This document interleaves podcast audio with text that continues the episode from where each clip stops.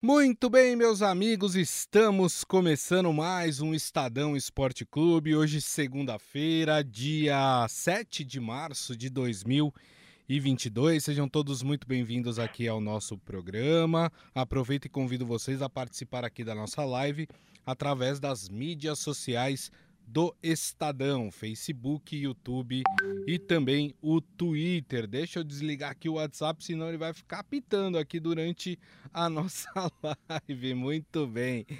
Bom, turma, hoje o programa tá, tá recheado de assuntos, né? Afinal de contas, nós tivemos é, clássico no sábado. São Paulo venceu o Corinthians por 1 a 0.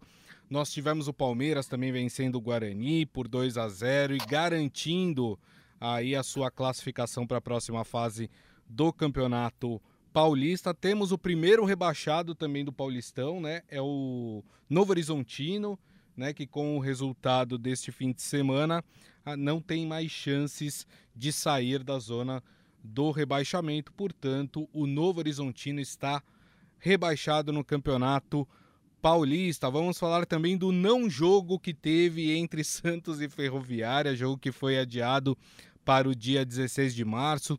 Queda de energia no estádio, que não conseguiu retomar ali, uh, acender novamente é, os holofotes, o, enfim, é, a iluminação do, do, estádio, e com isso a partida teve que ser remarcada para o dia 16 de março. A estreia do técnico Fabian Bustos então foi adiada, né? Ele vai estrear agora no meio de semana jogando a Copa do Brasil contra o Fluminense do Piauí. Vamos falar também de uma decisão da FIFA em relação aos jogadores estrangeiros que atuam por clubes russos, né? Decisão importante para que eles eh, possam continuar atuando, já que existe sanções, restrições eh, aos clubes russos, não podem atuar em campeonatos organizados pela FIFA e pela UEFA, então é uma decisão importante que a gente vai comentar também. Mas antes, deixa eu dar um boa tarde para ele, Robson Morelli. Tudo bem, Morelli? Boa tarde, Grisa. Boa tarde, amigos. Boa tarde a todos. Sexta-feira peço desculpa pela ausência, tive problemas, não consegui entrar. O Grisa levou aí sozinho, sozinho o nosso programa, a quem eu agradeço, ó, do fundo do coração, do fundo do coração, não deixou vocês na mão por um problema que eu tive. Valeu, Grisa, valeu, amigos, por terem ficado com ele. Gente, eu queria falar, eu queria, na verdade, dar um puxão de orelha nessa minha abertura. Você falou do jogo de Araraquara que faltou energia, choveu demais na cidade, não teve iluminação, o Santos foi até lá e voltou para casa e agora vai ter um novo jogo no dia 16. A Federação Paulista tem que ajudar os clubes a, a construírem, a reformarem, a fazerem estádios melhores melhores. Se ela quer continuar com o estadual forte, se ela quer continuar com o estadual relevante, há muita gente contrário à, à, à realização dos estaduais é, no futebol brasileiro, ela tem que ajudar esses clubes é, a, a, construir estádios legais. Eu sei que choveu demais, eu sei que é um problema recorrente, mas tem que ter uma solução para isso. Outro dia a gente estava vendo o placar eletrônico do Água Santa, que não é eletrônico coisa nenhuma, é trocado ali o número na mão, né? Isso. Na mão, o time faz um gol, você vai trocando, e é time da primeira divisão do futebol de São Paulo. Então, Exato. a federação tem que dar uma forcinha para reformar, para ajudar, para modernizar esses estádios que são ali da década, sei lá, de 50, de Sim. 60, de 70, tem que melhorar isso, tem que melhorar isso. É, então vale o puxão de orelha. O Santos é um time que foi até Araraquara e teve que voltar para trás. Inadmissível isso no futebol profissional. Sei que choveu demais, mas alguma coisa precisa ser feita para que a energia não acabe quando chova tanto assim. É verdade, tem toda a razão. Deixa eu contar uma historinha rápida em relação a isso que o Morelli está falando de placa, de placar que é trocado manualmente, né? É, todo mundo sabe, eu, eu moro próximo do, da, do estádio da Rua Javari, estádio do Juventus, né? Lá o placar ainda é assim também, se troca manualmente, né? E é um estádio que só pode ter jogo durante o dia, porque ele não tem iluminação até hoje. A história engraçada que eu quero contar sobre isso é o seguinte: Teve uma época em que o Juventus arrumou dinheiro para colocar iluminação no estádio. Houve protesto da torcida porque a torcida não queria que colocasse iluminação no estádio. Porque a, o charme era ter jogo só durante o dia, porque o estádio não tinha iluminação, né? Claro, eu tô falando de outros tempos, né? É, hoje em dia acho que nem cabe mais isso, né? Os estádios precisam estar preparados para qualquer jogo, a qualquer horário, né? Uh, enfim, mas isso aconteceu lá, entendeu? A torcida protestou contra a colocação de iluminação no estádio, Morelli. Ô, Grisa, mas sabe que eu não tô assim de, tão, tão discordante em relação a isso, não? Porque se é o charme do lugar, você pode mantê-lo para usar esse charme como um argumento. Mas tem que entender que todo mundo sabe que o estádio da Rua Javari não vai se modernizar, vai ficar igualzinho à época que foi construído, porque aquilo é um charme do estádio da cidade, do bairro, né? Não é o caso do, do Água Santa, não é o caso é, do, do, do, estádio do, do, da Ferroviária, não é o caso desses estádios que se propõem, né? A, a ser é, é, é modernos. Verdade. Né? Então, assim, se você quer ser moderno, moderninho, tem que fazer funcionar. Se você quer ganhar por isso, tem que fazer acontecer.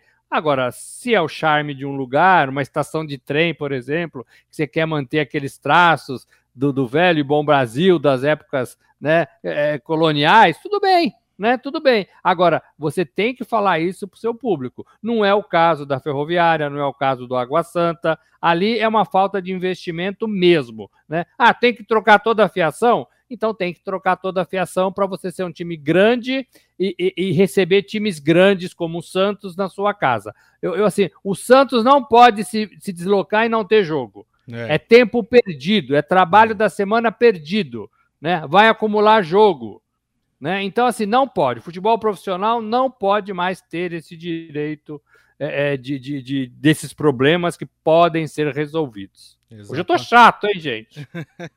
não, tem toda a razão. E eu só não entendi também o porquê que o jogo não foi remarcado para o dia seguinte. Poderia ter acontecido no domingo. O Santos só joga na quarta-feira, se eu não me engano, pela Copa do Brasil. Não é isso? Eu vou confirmar, porque pode ser que o Santos jogue na terça, né? Mas, mas eu acho que é quarta-feira o jogo do Santos. Então o Santos poderia muito bem ter, ter atuado aí pelo, pelo Campeonato Paulista uh, no domingo, né? Sei lá, bota o jogo 11 horas da manhã, enfim, né? Acho de, deixa eu só confirmar aqui o horário do jogo do Santos.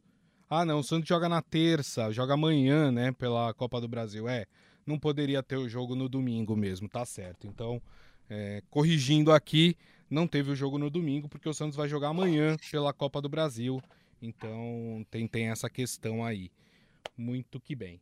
É, deixa eu mandar um abraço aqui para a turma que já está entrando aqui na nossa, na nossa transmissão. É, o Adi Armando, o Daniel Souza, José Carlos Mota, o Djalma Toffoli, fala do meu Palmeiras aí. Vamos falar. Djalma, Djalma, que é um conhecido amigo de velha data do tempo que a gente era da Rua Ventura Rangel, Djalma Olha. Toffoli, gente boa demais. Isso, isso em que século, Morelli? Século passado. e é mesmo, é verdade, século passado. é isso aí, muito que bem. O Adi Armando fez uma pergunta aqui: o estádio da Rua Javari é tombado pelo patrimônio? Vou te responder, não vai ficar sem, sem, sem resposta, não. Sim, é tombado é, pelo, pela, mas é tombado municipalmente, tá? Pelo Conselho Municipal de Preservação do, do Patrimônio Histórico, Cultura e Ambiental da cidade de São Paulo. Então, sim, é tombado. Hoje em dia, nem é, para você fazer qualquer readequação do estádio, você precisa de uma autorização especial, já que o estádio é tombado. Apesar de particular, é um estádio tombado pelo patrimônio histórico. seu Hélio Morelli também está aqui com a gente. Muito que bem. Bom, o que não é bonito, o que não é charmoso no futebol é a violência. E nós tivemos casos escabrosos, nojentos, é, tristes é, nesse final de semana. É, e isso tudo, né, no momento em que a gente está vivendo uma guerra. Triste do mesmo jeito, a, a, gente vendo as pessoas tendo que deixar suas casas, né? É, eu vi cenas assim chocantes em relação à Ucrânia. Uma senhorinha sendo retirada da casa dela e ela não conseguia andar, tiveram que botar um lençol embaixo dela e carregar ela para fora de casa. Uma senhora dessa idade ter que deixar sua casa porque tá, tá passando por uma guerra.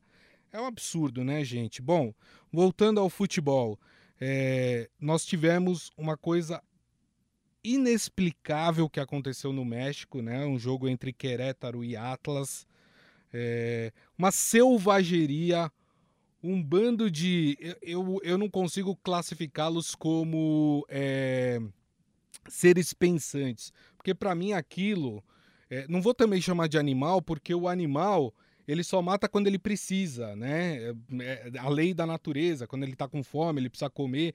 Ele não mata por, por prazer, pelo, pelo esporte de matar, né? É, que é o que a gente faz, nós seres humanos, né? É, e é o que a gente viu ali no, no México foi uma coisa é, é horrível de se ver pessoas que estavam caídas no chão e mesmo assim sendo pisoteadas, chutadas, batidas. É, é uma selvageria.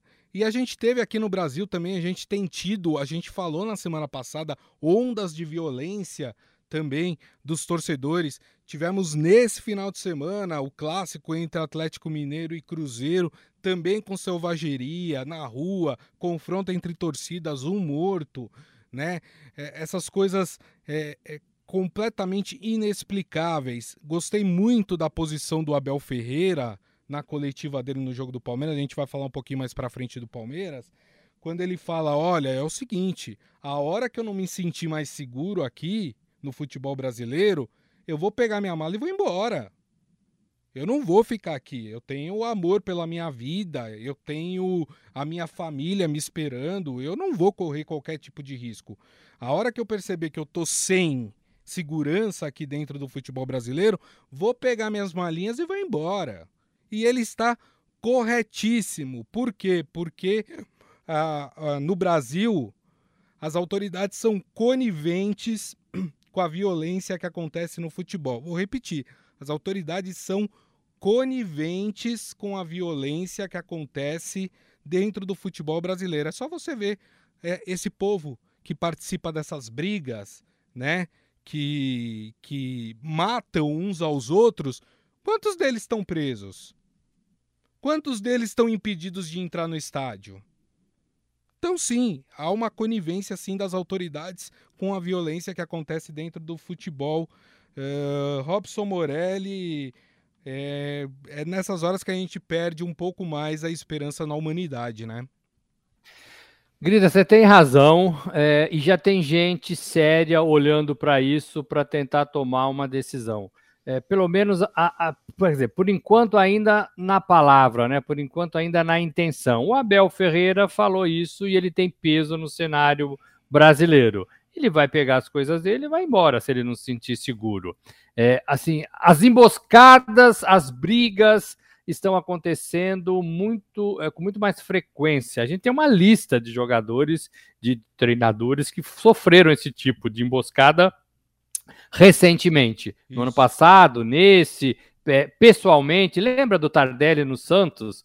É, para falar do Santos, que a gente estava falando agora há pouco, ele foi emboscado quando estava saindo do McDonald's, Isso. né? É, é, por torcedores que não estavam felizes com a atuação dele. O cara vivia machucado. É, é, se ele joga ou se ele não joga, é, não é. Não, não, não, não se justifica tanto. O que a gente viu no México não se justifica jamais. O que a gente está vendo de torcidas apedrejando os ônibus adversários, seus próprios ônibus, como aconteceu com o Bahia, Isso. né? Sua própria gente atirando contra seu time. E, e, assim, e tá ferindo, né? Se não tá ferindo, se antes só feria na alma, agora tá ferindo fisicamente, porque os jogadores estão sendo atingidos, né? Então, é, é, o Grisa, a gente não, se a gente não conseguir colocar ordem na sociedade, a gente é uma sociedade falida. Isso. Falida. Estou falando de segurança pública, estou falando de organização do futebol, estou falando de entidades é que deveriam tomar essa iniciativa e não conseguem. Estou falando de entidades que tentam empurrar para debaixo do tapete tudo isso. No futebol parece que pode tudo. Ninguém é Exato. é preso no futebol. Não tem CPF no futebol. Não tem ali, ó, fulano de tal, cujo isso. CPF é esse, está preso porque brigou, está preso porque atirou pedra no ônibus. Vai eu fazer isso. Vou, vou, eu atirar pedra no ônibus e a polícia me pega, eu faço 10 anos na cadeia. Exato. E a torcida de clube não pode. Ah, foi liberado por falta de provas. É, é, tem lá a imagem, tem Isso. lá o rosto do cara, né? Tem tudo, tem tudo. E nada acontece. Então, assim, as autoridades são fracas, porque elas também empurram para debaixo do tapete esse tipo de problema. Federações Federação Paulista, Federação Mineira, Federação Paranaense, todas elas, todas elas. A CBF, cadê a CBF? Que Exato. nem presidente tem, né? Então assim, tá tudo errado, Grisa, tá tudo errado, tá tudo errado. E, e, e assim, se o Abel pegar a malinha dele e ir embora, tem que bater palma. Se o Cássio falar não jogo mais enquanto não tiver 100 é, é, seguranças aqui para eu entrar no campo, para eu me locomover, para eu sair do campo, para eu chegar até minha casa, não jogo mais. E acho que o atleta tem que fazer tudo isso. Todo mundo pede muito dinheiro para tudo e a gente não vê melhora em nada, em nada. É então a violência tem que ter, tem que ter um basta para essa violência, tem que ter um basta. É isso. E assim, se, se estamos lidando com criminosos, temos que tratar essa gente como criminosos que são. Então, a polícia tem que fazer o trabalho dela. A justiça tem que fazer o trabalho dela, não pode ficar calada, é, achar que tem outras coisas para fazer, tem que fazer isso também. Parece que no futebol pode ser tudo, Grisa, isso. tudo. E só para não culpar só as autoridades, os clubes também têm responsabilidade sobre isso. Quantos caras que, que, participaram daquela briga entre Cruzeiro e Atlético, para, e Atlético Mineiro, é, as diretorias vão proibir de entrar no campo? Os clubes vão proibir de assistir o jogo no estádio. Duvido. Os caras que Os invadiram caras o Grêmio lá, o jogo do Grêmio com o Palmeiras para quebrar o VAR, né? Os caras que foram presos, que atiraram pedra no ônibus do Grêmio, os caras do Bahia, tá isso. todo mundo solto, não tá. acontece nada. Isso, e, e, indo no estádio, indo no estádio, porque os clubes também não tomam nenhuma atitude em relação a esses torcedores. O Adi Armando Tem que falou... prender, Grisa, tem que prender. É isso aí. O Adi Armando falando, já vimos tanto aquilo que aconteceu no México, nada acontece, vai ter que acontecer um massacre para tomarem alguma atitude. Meu caro, o massacre já aconteceu. O que aconteceu no México, no México foi um massacre. Você tem mais de 20 pessoas hospitalizadas, sendo que metade está em estado grave no hospital. Isso é um massacre. Aconteceu já, né? É... enfim, é... o Adi Armando falando, o William se manifestou também mais jogadores deveriam fazer o mesmo, mas eu acho que precisam ter, ter posições mais firmes. Ó, não vou entrar em campo enquanto não tiver segurança garantida para nós. Do caminho do CT até o estádio, durante a partida e depois na nossa volta para casa. Tudo isso tem que acontecer, né? Acho que os jogadores precisam o Grêmio não entrou em campo, isso, né? Exato. O Grêmio não entrou, mas o Bahia entrou. Isso. Tudo bem que eles estavam brigando com torcidas diferentes, né? Porque o o Grêmio foi com a do Inter e o Bahia foi com a dele próprio. É, Mas assim, tinha né? que não, não, ter jogo, tem que tirar o torcedor Lógico. de cena, então. Perfeito, perfeito. Bom, turma, vamos falar de futebol, então, o jogado dentro de campo, aquele que a gente gosta, né? Porque sábado nós tivemos o clássico entre São Paulo e Corinthians no Morumbi, né? Debaixo de uma baita chuva que tá chovendo em São Paulo, principalmente é, ali por volta das 4, 5 horas da tarde é brincadeira, né? Então, é, debaixo de muita chuva, é, São Paulo e Corinthians se enfrentaram. São Paulo fez um gol meteórico. Vocês vão até, a gente vai colocar aí na tela aí para vocês verem o gol do, do São Paulo, gol meteoro, né? 50, um pouco mais de 50 segundos de jogo, São Paulo chegando no seu gol com o Caleri, né?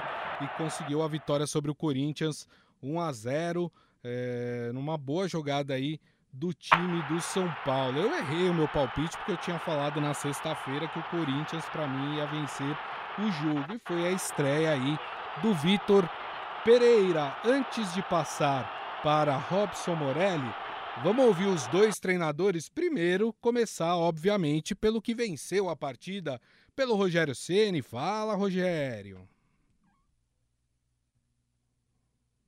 Acho que a, gente pediu um pouco de chuva porque a temperatura estava muito alta, mas acabou chovendo mais do que a gente imaginava. O campo ficou um pouquinho pesado. É, enfrentamos uma equipe de qualidade técnica elevadíssima. Não, não são todos os times no Brasil que tem o William, Juliano de um lado, Guedes na frente, Paulinho e Renato Augusto no meio, ou seja, é um time muito capacitado tecnicamente, mas o nosso time teve uma, uma vontade de vencer absurda, aproveitamos a pressão no início do jogo, conseguimos o gol, e depois todos se dedicaram muito taticamente para que, que a vitória viesse. A escalação eu não vejo como surpresa, porque é, os dois zagueiros treinam como zagueiro, cada um na esquerda e na direita. As laterais, o Wellington é uma opção e o Rafinha é, era praticamente certo que jogaria. Pablo e Nestor vem jogando constantemente, né? Igor e Sara já jogaram nessa função, inclusive no último clássico contra o Corinthians, que nós jogamos ano passado. E dois atacantes. Acho que cada um jogou na sua função, como treinam, é, é, como a gente leva tudo no dia a dia. A única coisa que a gente não antecipa mais escalação, tenta. Você viu que não vaza praticamente mais os times, porque a gente tenta trabalhar com 20 jogadores, cada um dentro da sua função, para depois compor o time que, que inicia os jogos. Muito bem. Bom, vamos então ouvir o outro lado, né? O técnico estreante, o português Vitor Pereira. Eu, eu, eu acho que uh, o golo uh, inicial uh, condicionou um bocadinho. O golo inicial e aquela chuva que caiu, que não podemos controlar, não é? Não é uma coisa que não podemos controlar, a chuva não, não, não se controla, mas o terreno ficou muito pesado e dificultou um bocadinho a circulação de bola. Portanto, tivemos, entramos, houve aquele, aquele momento em que entramos para dentro, Uh, aquilo que tínhamos feito no aquecimento quebrou-se no, no, no, nesse período em que estivemos à espera, em que os jogadores estiveram à espera que, que a luz voltasse. E houve um bocadinho essa, essa, essa desconcentração, uh, foi o que senti na minha equipa. Uh, o São Paulo conseguiu entrar já desde o primeiro minuto no jogo, mesmo com aquela chuva toda, e, nós, e nós demoramos um bocadinho a reagir, e quando reagimos já tínhamos, já tínhamos concedido o primeiro gol. Muito bem, aí os dois treinadores aí uh, de São Paulo e Corinthians falando da partida, que foi até uma partida animada, né, Morelli? Foi um bom jogo, foi um, um jogo interessante, é, é, porque duas equipes qualificadas para jogar. Existia um tabu ali do, do, São Paulo defendendo a invencibilidade de cinco anos no Morumbi. Ele foi mantido. O gol do Caleri aos 50 segundos, 52 segundos, foi muito assim, é bem-vindo, porque o Corinthians, do meu modo de ver, foi melhor no primeiro tempo. Então aquele gol segurou, segurou o São Paulo é, um pouco mais fechado, um pouco mais organizado, e o São Paulo jogando em casa é, se não tivesse sido aquele gol logo de cara, o São Paulo precisaria ir para cima, precisaria tentar o, o resultado. E aí poderia ter dado muito mais espaço para o Corinthians. O Rogério montou um, duas, defesas ali, uma de quatro e outra de quatro, né? A de quatro da defesa e a de quatro do meio de campo, Isso. muito bem postada. E como ele mesmo disse, muito obediente taticamente. É, eu vejo muito mérito nisso. É, eu vejo o mérito do, dos jogadores abraçarem a ideia de um treinador, eu vejo o mérito de um treinador é, conseguir falar as claras para os seus jogadores e conseguir se fazer entender. E foi exatamente isso que os jogadores fizeram em campo, então eu acho que isso é legal. E eu vejo também mérito do São Paulo, comissão técnica e jogadores, de reconhecer que ia fazer um clássico contra um time é, tecnicamente muito mais forte do meio de campo para frente. Sim. Então você tem que olhar a realidade do seu adversário e saber o que você pode e o que você não pode. Não estou falando que o São Paulo é, não poderia em nenhum momento, em nenhuma condição, vencer o Corinthians. Não é isso. Até venceu. Mas olhando para os dois times no momento, todo mundo sabe da qualidade técnica desses cinco jogadores do meio de campo do Corinthians. Até incluiria um sexto, esse do esse garoto aí do meio de campo, né? é, é, é, do, do, do, do, é, do Moraes, não, do, do, Queiroz, do Gomes, né? não, do, do Queiroz, do Queiroz. Do Queiroz, desculpe, me fugiu o nome. Do Queiroz. Esse menino é bom de bola e ele entra aí para esse quinteto, né? Formando aí um sexteto é, muito rápido desse Corinthians, muito inteligente. Então, o Rogério e o São Paulo reconheceram isso e armaram o São Paulo para tentar anular isso e tentar ajeitar lá na frente. Então, eu acho que isso é mérito. Tem treinadores reconhecidos e aplaudidos por nós lá na Europa que fazem exatamente isso. Pepe Guardiola, por exemplo, faz muito isso. Ele lê muito o adversário e monta seu time em função é, é, do adversário. Não estou comparando, gente, não é isso.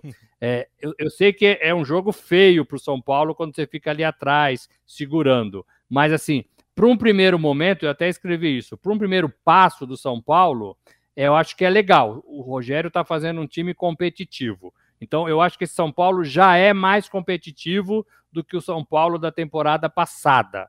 Isso é legal, isso é bacana. Agora tem que melhorar o resto, tem que melhorar a qualidade, tem que melhorar a finalização, tem que melhorar jogadas ensaiadas, para o jogo ficar mais bonito do São Paulo. O jogo não é bonito do São Paulo, mas eu acho que eu entendo que esse primeiro passo ele deu de fazer um time competitivo. E o Corinthians é, tentou. O campo molhado, encharcado, pesado, prejudica sempre o mais técnico. E o mais técnico era o Corinthians né, que ainda tentou algumas jogadas, tentou bola na trave, acertou bola na Sim. trave, é, e viu um treinador, Vitor Pereira, já mudando um pouco a característica desse Corinthians durante o jogo. O Corinthians acabou com três zagueiros, acabou liberando laterais, acabou é, com uma formação diferente durante o, o, os minutos, do, durante o jogo. O Corinthians não conseguia fazer isso.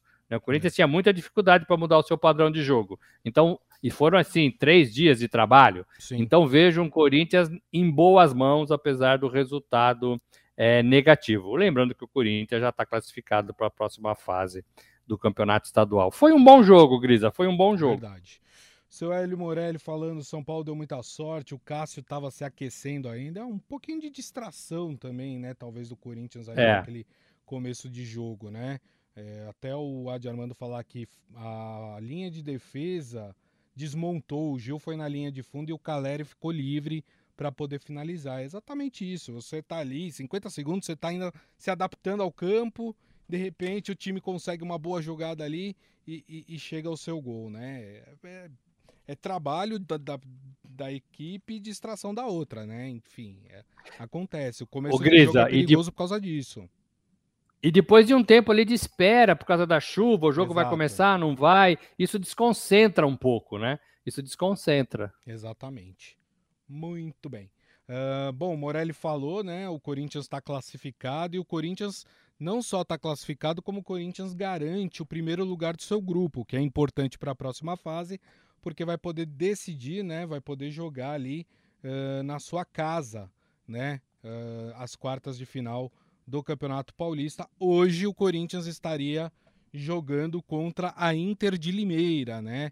Mas tem Água Santa e Guarani ali, um ponto atrás só da Inter de Limeira. Então, é, qualquer um desses três pode ser o adversário do Corinthians nas quartas de final. Em relação ao São Paulo, São Paulo assume aí a liderança do grupo B com 17 pontos, que tem o São Bernardo em segundo com 15 e a Ferroviária em terceiro com 10 pontos, né?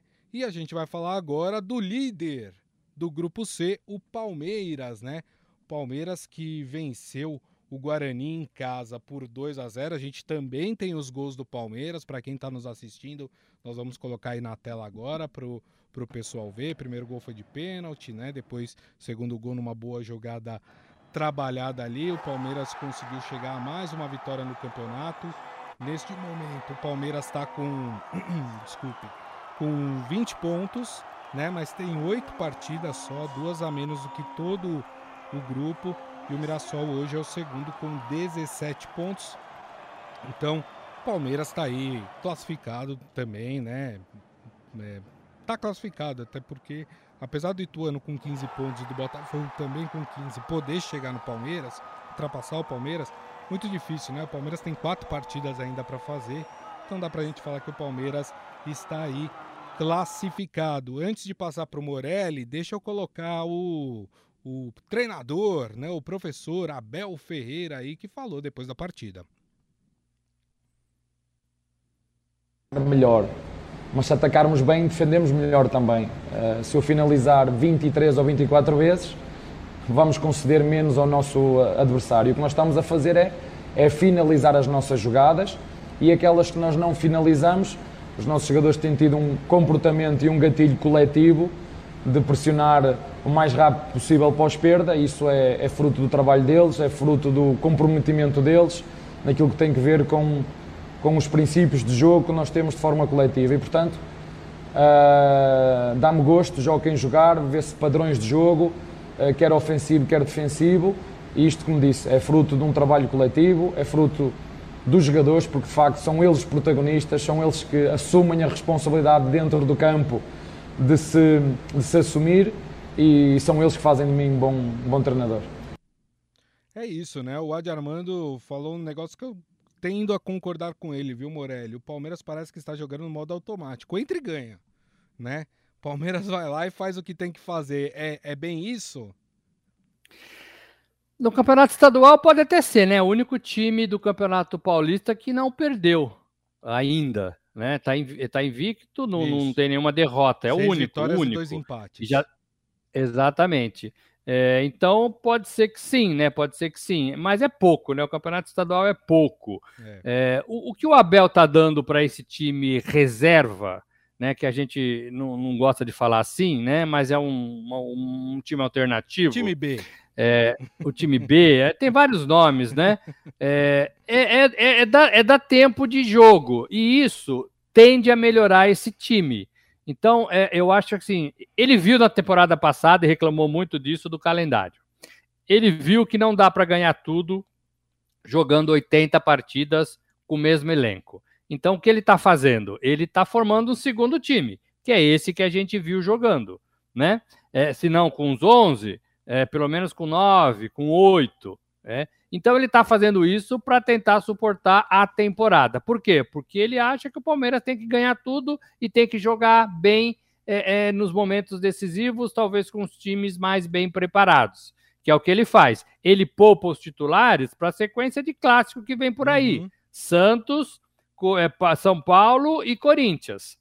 É, e aí ele tem esse time, esse segundo time, já treinado e já vindo de algumas partidas. Não é a primeira vez que ele joga com um time é, B é, no Campeonato Paulista. Sim. Então os caras estão ganhando, estão ganhando experiência, estão ganhando é, entrosamento, estão ganhando posicionamento, estão ganhando confiança.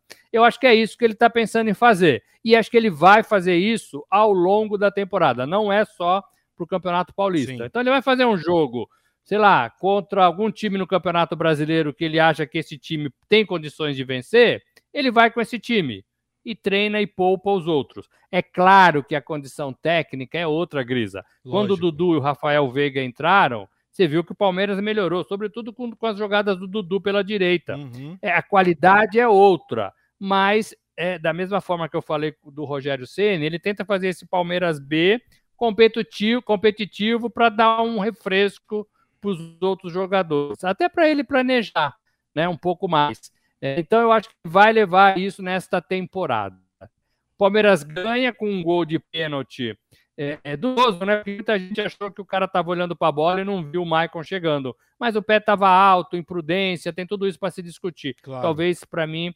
subjetivo, né? Poderia ter dado, como poderia não ter é. dado. Uhum. O, o árbitro foi chamado ali para o VAR. E, e, e, e, o, e o Scarpa falou do goleiro, né? Você tá vendo meus pênaltis, né? Porque o Scarpa costuma bater no meio. e o goleiro ficou no meio, né? Então ele saiu com essa, só que ele bateu forte no, no canto, no canto esquerdo. É, e aí o goleiro não saiu nem na foto, nem se mexeu, né? É. Quando ele viu, a bola já estava voltando.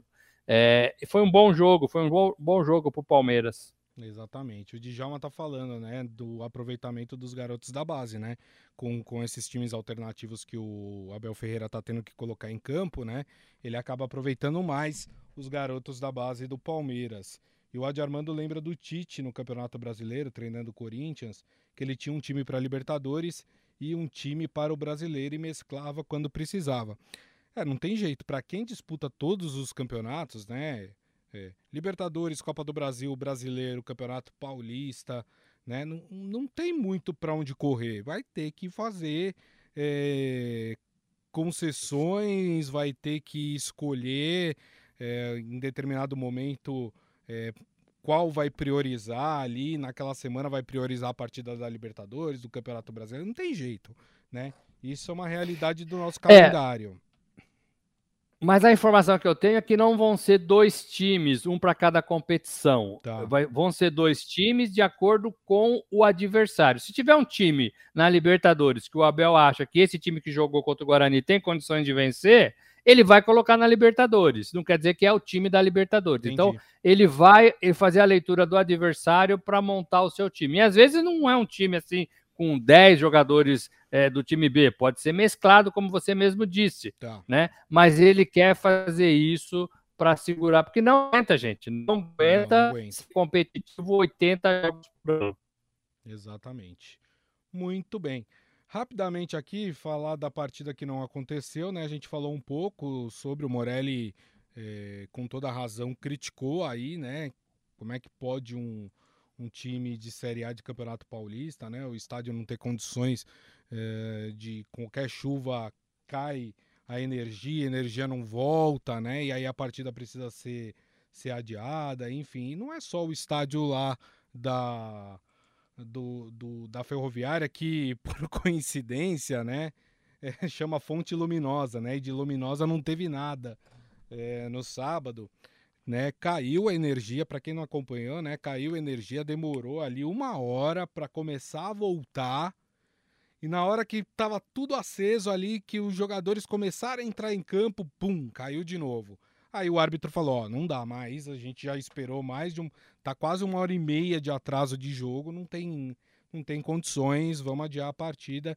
E essa partida foi adiada para o dia 16 de março, porque o Santos tem um jogo na terça-feira lá no Piauí, né, contra o Flamengo do Piauí, terça-feira amanhã, tá?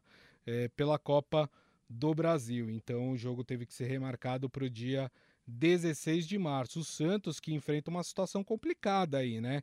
É, dentro do grupo tem chances ainda de classificação, tem um jogo a menos do que todo mundo, né? Exatamente esse jogo que foi adiado e está um ponto só atrás do Santo André, que é o segundo colocado. Então o Santos tem plenas condições de conseguir sua classificação aí é, para a próxima fase do Campeonato Paulista. Lembrando que tem o clássico com o Palmeiras é, no domingo, né? Mas o Santos também vive aquela situação de olhar para baixo da tabela, porque o Santos só está a três pontos da zona de rebaixamento do Campeonato é, Paulista, o que seria uma tragédia para o time do Santos cair no Paulistão, né, Morelli?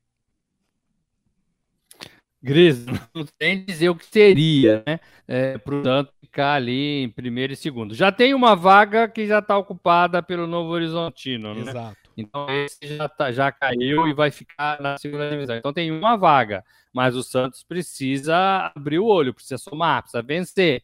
É, e aí é o que eu falo, né? o Santos trocou de treinador, o Santos voltou a estaca zero, o futebol pune, né? O futebol pune. O Murici gostava de falar isso e com muita razão, né? E com muita razão. Um time grande não, não, não segura. Então, tomara que em campo ele consiga vencer suas partidas é, e fugir dessa zona de rebaixamento. O Santos vem batendo na trave nas quedas. O Santos melhorou financeiramente com o novo presidente, mas agora precisa pensar esportivamente como é que faz um time competitivo.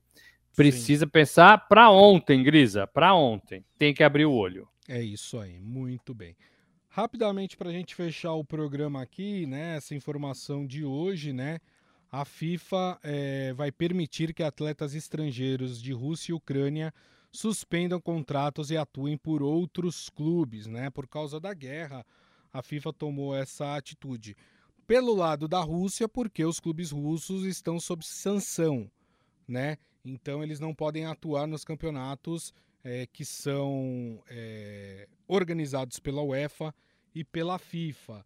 Já por parte do, da Ucrânia, né, não está tendo um campeonato na Ucrânia, né? Os times ucranianos não estão treinando, não estão jogando, enfim, porque o país está em guerra, não tem como, como fazer isso, né? Então, por causa disso, é, a FIFA vai permitir que é, esses jogadores que atuam na Rússia e na Ucrânia, são 129 estrangeiros na Rússia e 95 no futebol ucraniano, que eles suspendam os seus contratos até junho de 2022, ou seja, até junho deste ano, é, para que eles possam assinar com outros clubes até essa data, né? E assim poderem continuar atuando, né? Enfim, ganhando ali é, o seu salário. É, não vai ser permitida a rescisão contratual, né? O jogador ele não vai poder perder o vínculo com o seu clube é, russo ou ucraniano, mas vai poder ter essa suspensão para que ele possa atuar por um outro clube até que essa guerra absurda é, seja encerrada. Atitude, né, acho que consciente da FIFA aí para não prejudicar os jogadores, né, Morelli? A FIFA vem sofrendo pressões de todos os lados, né? Se fosse deixar na mão dela, talvez ela não fizesse nada.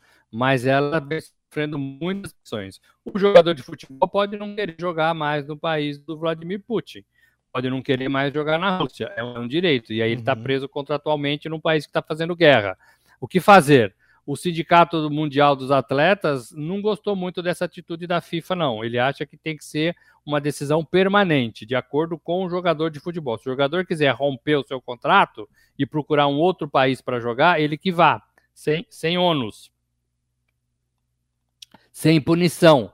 E, e, e, o que a FIFA fez foi, foi não, fica até 30 de junho, a gente vê o que acontece até lá, e aí depois o jogador é obrigado a voltar para o seu, seu contrato, para o seu clube é, não é isso que, que, que, que, os jogadores e talvez que o sindicato queira, Grisa. É, vamos ver como é que se desenrola essa história, né? Para quem está se perguntando sobre os brasileiros, são 30 brasileiros que atuam na primeira divisão da Ucrânia e 13 brasileiros que, que jogam no futebol da primeira divisão da Rússia, né? Então, esses jogadores também estariam contemplados aí com essa decisão da FIFA. Muito bem, turma, e assim nós encerramos o Estadão Esporte Clube de hoje. Agradecendo mais uma vez, Robson Morelli. Obrigado, viu, Morelli? Valeu, Grisa. Um abraço a todos. Amanhã tem mais. Eu queria dar uma informação aqui. A gente conversou com a presidente do Palmeiras, Leila Pereira, está prestes a completar três meses no comando do, do, Palmeiras, e ela fala muitas coisas interessantes numa publicação que a gente vai subir amanhã, é, com vídeos também dessa entrevista. É interessante porque ela está colocando aí o dedo em bastante feridas é, é, no Palmeiras. Legal, a gente vai trazer trechos aí dessa dessa coletiva, dessa coletiva não, dessa entrevista exclusiva que a Leila Pereira, presidente do Palmeiras, deu aqui ao Estadão. Né? A gente traz uns trechinhos aqui para vocês amanhã, no programa de amanhã, aí, é, para a gente falar um pouco também sobre é, o Palmeiras e a gestão da Leila Pereira. Turma, queria agradecer a todos vocês que estiveram aqui conosco também, meu muito obrigado.